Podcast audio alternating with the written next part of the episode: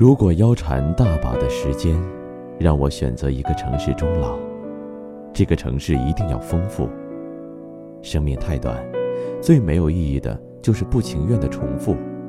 所以，人生第一要义不是天天幸福，而是天天不烦。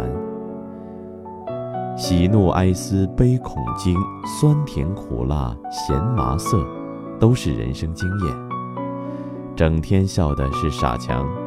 生物教授说过，衡量一个生态环境，最重要的是物种多样性。